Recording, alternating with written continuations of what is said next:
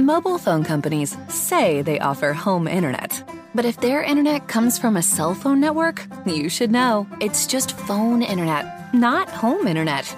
Keep your home up to speed with Cox. Cox internet is faster and has more reliable download speeds than 5G home internet. Cox is the real home internet you're looking for. Based on Cox analysis of Ookla Speedtest Intelligence data, Q3 2022, and Cox serviceable areas. Visit cox.com/internet for details.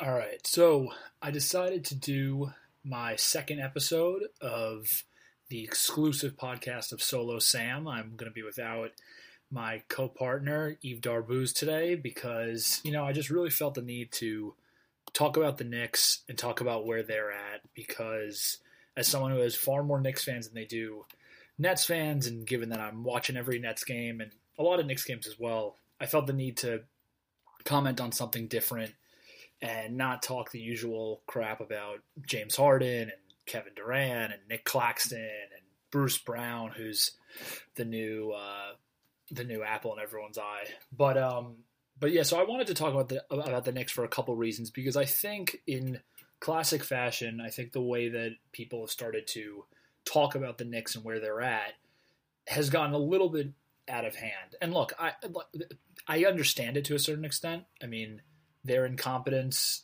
for the last 20 some odd years is unbelievable, especially for a franchise where it has the quote unquote best arena in the world, and it's in the mecca of basketball, and it's located in the most popular city in the country, let alone probably the world, and yet they've still been an absolute albatross. And so I understand how desperate Knicks fans are. And look, I also think that, and I've said this before, I think when the Knicks are good, they are the most popular team in this city, way more than the Yankees, more than the Giants, obviously more than the Jets, Mets, Nets, more than the Rangers, whoever it is.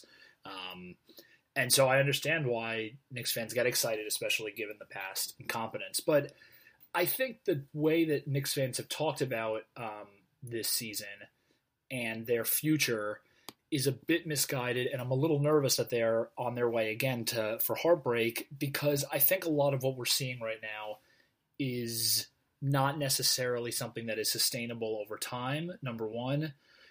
And two, I'm not sure that going forward, when you look at their assets, that they're actually in as great of a place as is talked about. So I wanted to start off the top by just saying, look, I've been pretty open whenever I talk with friends, or even if I've said this on the front office when I'm with Eve, but I was never a fan of the Leon Rose hiring. I don't think that getting a former agent is the way to go in this day and age. I know that guys like Bob Myers can get it done and acclimate incredibly well, but I think that's more of a one-off than it is of something incredibly impressive. I think the notion that Rob Pelinka is looked at as a beacon for agents becoming general managers is laughable, considering that he has basically done a pretty poor job, minus being able to get LeBron, which then got Anthony Davis and whatnot. And it had much to do with the Lakers and almost nothing to do with him and what he was able to accomplish.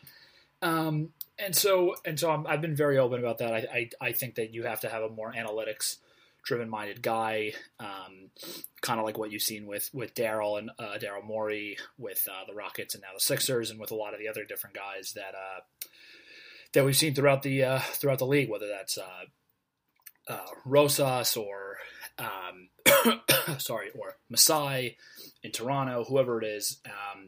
That's just basically where I think the league is going, and because of that, I'm also not surprised that he then chose a coach in Tibbs, who I've always really liked and I've always really respected, but I thought was the wrong coach for where they are. I think Tibbs is someone who is good with a ready-made team, and I think while he is squeezing out all the juice out of this team, I think he is not as great of a developer as actually people think. I think the Rose and Butler stuff has much more to do with them in particular, and I think if you actually look at it, I think he does drive players into the ground, and I think the fact that team was looked at as so great, and and that he, quote unquote, developed them. I don't really see the logic. Cause I mean, from what I've seen, Jimmy is, I mean, when you hear Jimmy, for example, talk about it, he basically talked about how he basically spent one summer completely changing his body and everything like that. It didn't seem like it was as much about Tibbs, which is why I probably would have gone with someone like Kenny Atkinson, who I think is more able to, and has shown that he can develop younger talent. And so that's, I mean, so that's what I have to say off the top, is that I'm not a big fan of Rose and Tibbs. And I think it's great that they have the record they have and that they're playing well. I mean, there's been statistical analysis that has been done that's basically they've been one of the luckiest teams against the three, and that teams don't shoot well against them. And it's not because their defense is actually so great against the three. It's just because teams haven't shot that well. So I think that'll regress back to the mean. And I think, as we've also seen in a lot of recent articles, they've also played an easier schedule, and their upcoming schedule is going to be far more brutal. So I expect, from that perspective, things will change for the worse for that team. But, you know, it's funny. I've heard, I mean, I was listening to Moose and Maggie earlier today, and I was listening to them talk about if the Knicks should go get a quote unquote star player or an upgrade at some type of a position, like a Victor Oladipo type, or getting an Andre Drummond. And I think the idea that they're even remotely thinking about that, and people think that they should go after these people, is absolutely asinine. The team right now, as I've mentioned, like, you can look at the talent on the roster and know when a team has played above its head. And this is obviously one of those teams. This is not as bad as the East has been in the past. Excuse me. I mean, this is not a team that is actually a fifth seed, in the East. There's no way around it. They haven't had, minus recently the Mitchell Robinson injury, they haven't had anything really like crazy happen to them where you think that once they get X person back, they're going to be way better. That's, you know what I mean? They're not even like the Timberwolves, for example, who've had people going in and out of the lineup, or what we saw with the Wizards, where they were going through all different COVID instances, or even the Heat, where they obviously had a ton of different people out. And so because of that, I don't really, I think this notion that they're on this precipice of contending and may trade young assets is pretty laughable. And on top of the fact, I don't really understand the reasoning of any of the people that they're going to get. So you're going to get Victor Oladipo, who's a free agent after this year, who had stretches last year where he looked okay post-injury, but this year has not been good. And to my Nets fans listening, I think you saw in that Houston game, he just doesn't have the same burst. And look, like, a lot of these injuries take time, and I know what he had, the patellar tendon one, is like one of the worst ones that you can have. I know that was the injury that ended Victor Cruz's career, and also obviously really derailed Jeremy Lin's career. So it's definitely nothing to it's definitely incredibly severe.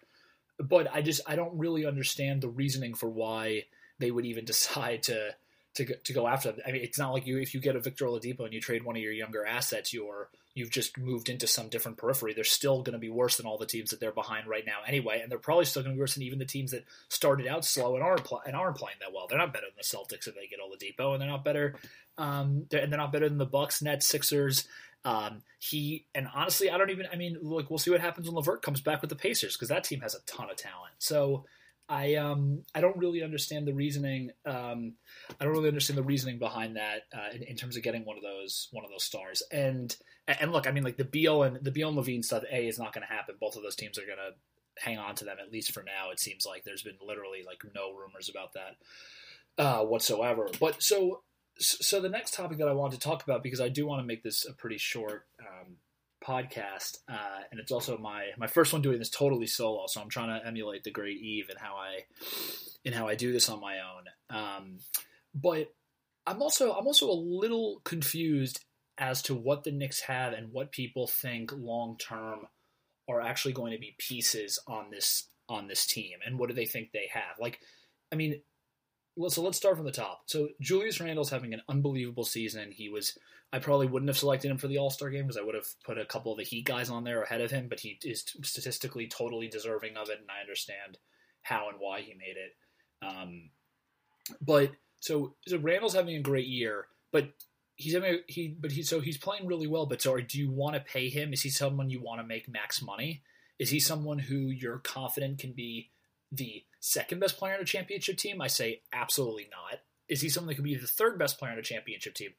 I'm not totally sure, because I think with his skill set, he basically needs to have the ball in his hand, and he's going to be, if he's the third option, I'm not exactly sure what option he's really, what he's really adding to the team. Right now, he's great because he's in the most ideal situation. He's in like a point forward position, similar to, in a way, to what Giannis is able to do, or what we've kind of wanted to see Ben Simmons be able to do, which is basically run the entire offense. And he also happens to be shooting the best he ever has. If I personally don't see him shooting 41% for the rest of the season, nor do I think he'll ever really shoot 41% from three, because I don't think that's what he truly is. But I'm happy to be wrong if that's the case. So the Randall thing I don't totally understand, because he seems like the classic, you should sell high on him, but Knicks fans don't want to because they finally have an all-star. And I don't really – and he's not a guy – even though I know he's 26, where I don't really want to give him a 5-year max where he'll be 27 to 31 or 32. He just doesn't play the type of style that I would want to see. He's obviously already had some lower leg injuries, so I just don't really buy it. So then let's go to Barrett. So Barrett is someone who I will admit he was number 3 on my draft board after Zion and Ja when he got picked. I thought he was going to be like a pretty solid, interesting player. I think he's been underwhelming more so far in his career, although as of late, he's obviously been playing way better. I guess my thing with Barrett is, so you look at him, and he's the number 3 pick in the draft. He's averaging 16.5 points, 6 rebounds, 3 assists. His shooting is starting to go up. I know he's shooting 35% from three, but he's been on the way up of late, and he's also been from shooting from the field, he's also been shooting way better, and so far this year he's at a little over 44%. And with Barrett, I also don't really understand exactly what you have in him, because, like, let's say, I like to think of things, and it's not that much fun, but this is how the NBA works. I like to think of things from a couple years from now and what they are on a contending team. Barrett's also somebody that needs the ball in his hands. He's not an elite athlete. He is not yet an elite shooter. We'll see if he can get somewhere close. He doesn't have explosiveness.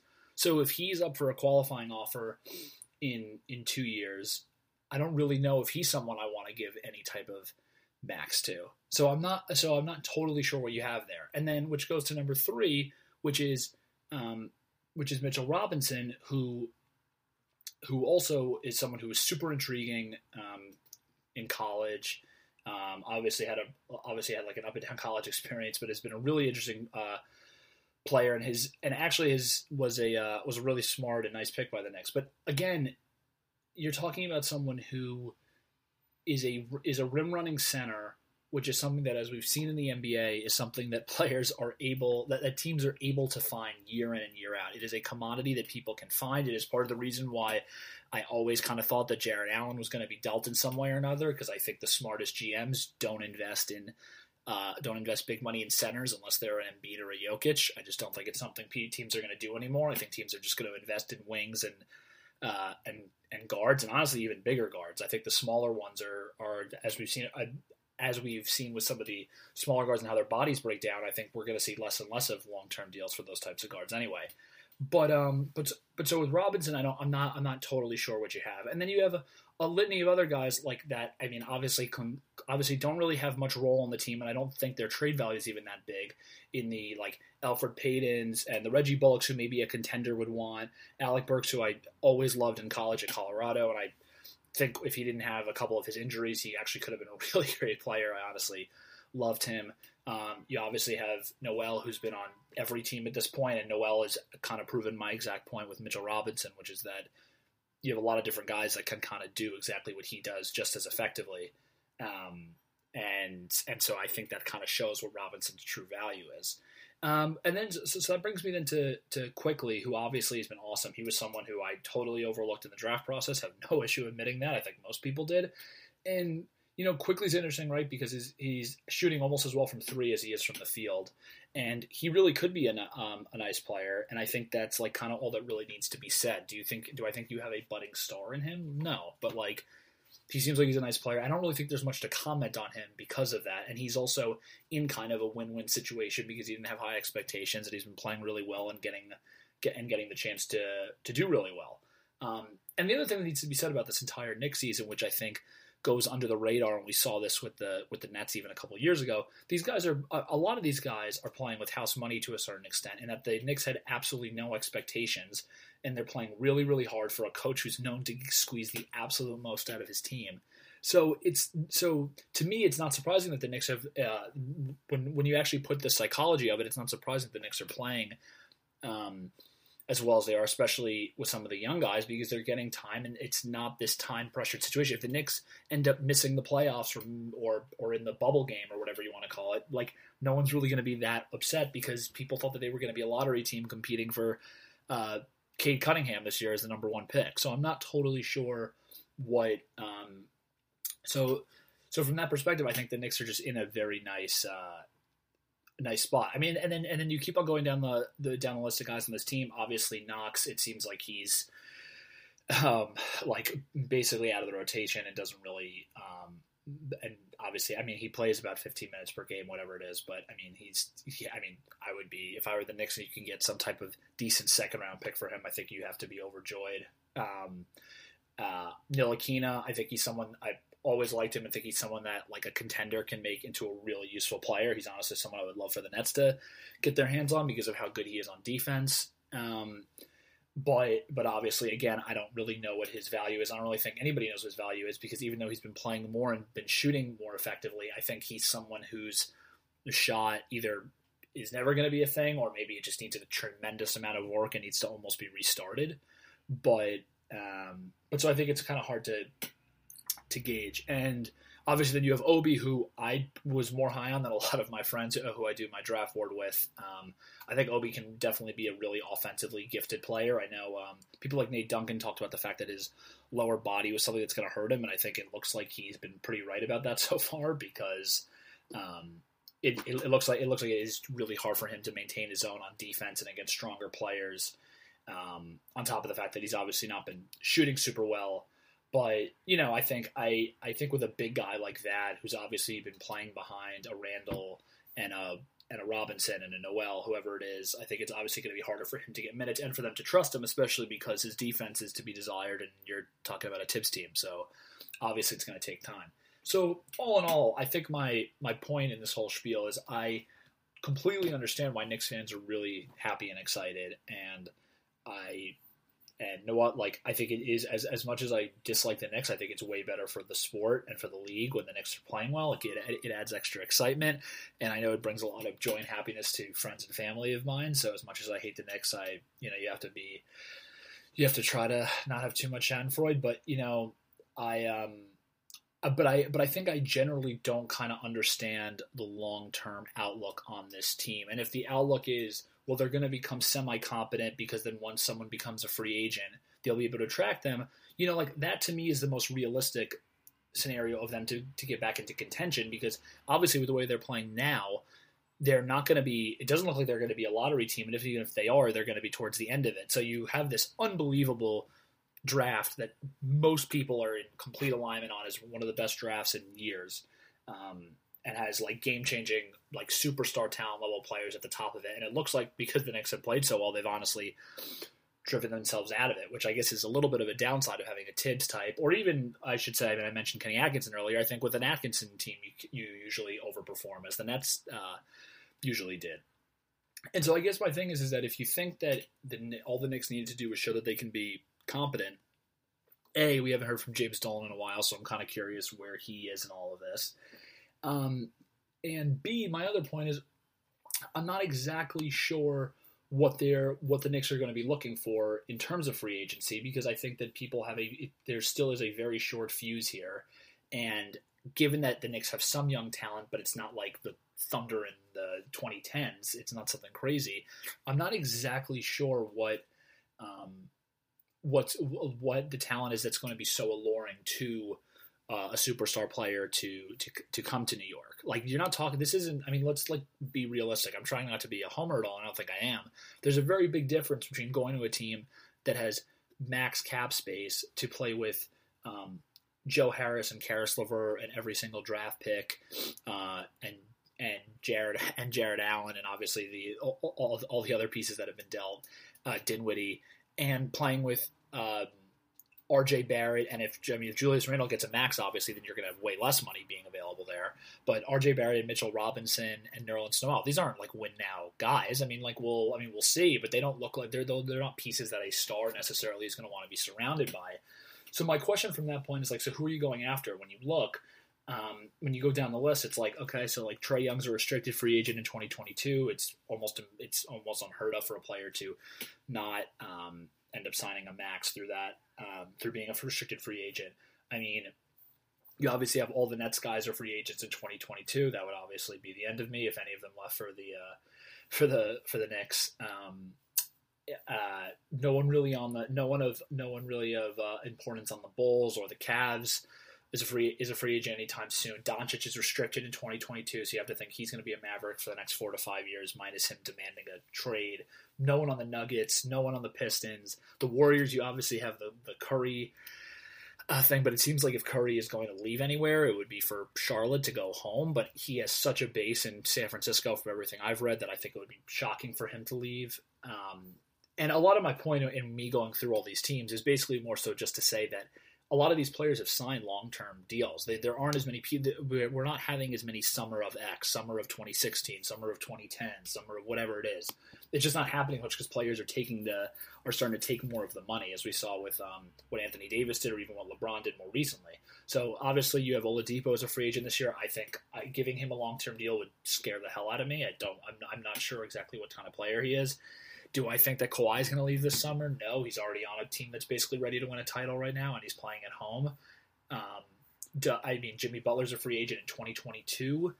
At that point, he's going to be 2 years older than he is right now. Is that even someone that you want as a focal point of your championship team? I'm not totally sure. Obviously, Giannis had signed a big deal. Towns recently signed a big deal. Booker recently signed a big deal. Obviously, all these guys can demand trades.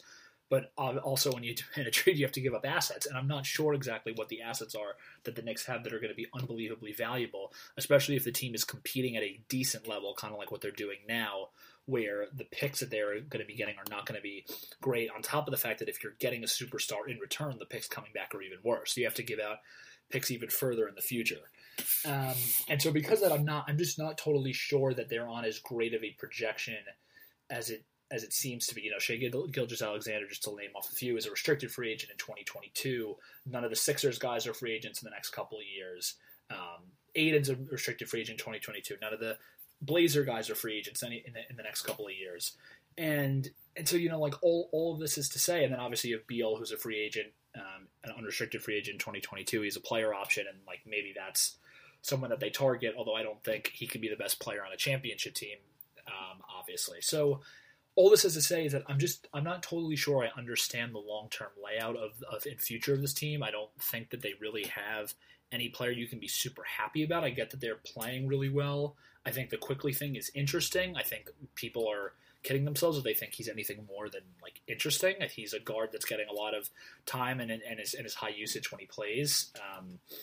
But I think all in all, and I'm going to close out very soon, I just am not totally sure exactly what the direction is of the team. And if you were to tell me that, I think they were probably better off just bottoming out and getting high-level talent, I probably would have been more in line with that. And this is why for the last couple of years, I've been far more in the camp of I don't think the Knicks should be signing these mid-level guys, even like a Randall or like a Taj Gibson, which they did a couple of years back, or a Bobby Portis. And I thought that they should have asked the Wizards for John Wall and 4 picks. And I think they should have done what Marks did. A lot of people talk about how, and I know that, look, Marks was coming from a different perspective because he didn't have any picks to deal with, so he had to do some of these moves.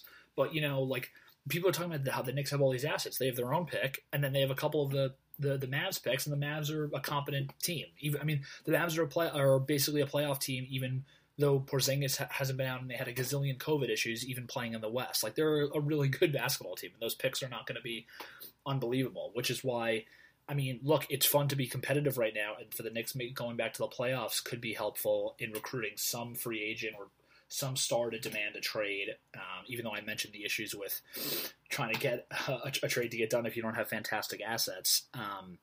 But with all that said, I just am not totally I'm not sure I totally understand the long-term moves for this team, and which is why I'm far more negative on Leon Rose generally, because I don't really think that he has an outlook that makes that much sense to me.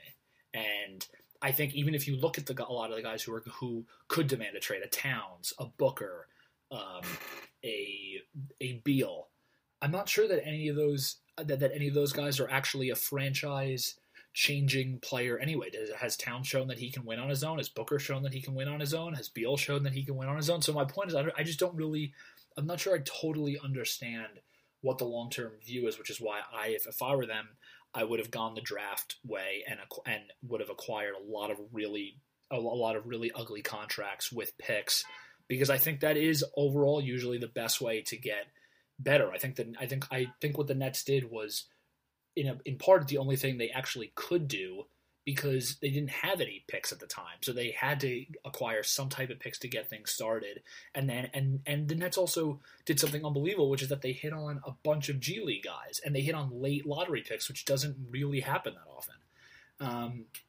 So all that is to say, I'm very still bearish on the Knicks long-term prospects. I still have not really been that impressed with what Leon Rose has done and what his future is. And I think with Tibbs, it's very classic that he's unbelievably, he's really, really popular at the beginning, and then it slowly drifts out. So I think we'll see what happens once he starts working his players harder and all that. But look, this was my second solo pod. I just did a 25-minute soliloquy on the Knicks and my negative feelings towards them. Look, if they were in a different spot and were choosing a route that I was talking about, which is they're still losing, but at least I think they're starting to really get some assets and some talent that I'm more impressed with, I would be more bullish on them. But because of where they are and given the stats that I've given about RJ and where I think he is as a player, and if he's someone I would even want to pay long term, same with Mitchell Robinson. I mean, we'll see what happens with Obi, and also giving like a 5-year max to Julius Randle is something that would scare the crap out of me as well. But that's what I think. Look, check out more episodes of The Front Office. Me and Eve will be back to talk Nets, which is what this podcast is meant to do. Peace. Mobile phone companies say they offer home internet. But if their internet comes from a cell phone network, you should know. It's just phone internet, not home internet. Keep your home up to speed with Cox. Cox Internet is faster and has more reliable download speeds than 5G home internet. Cox is the real home internet you're looking for. Based on Cox analysis of Ookla Speedtest Intelligence data, Q3 2022, and Cox serviceable areas, visit cox.com/internet for details.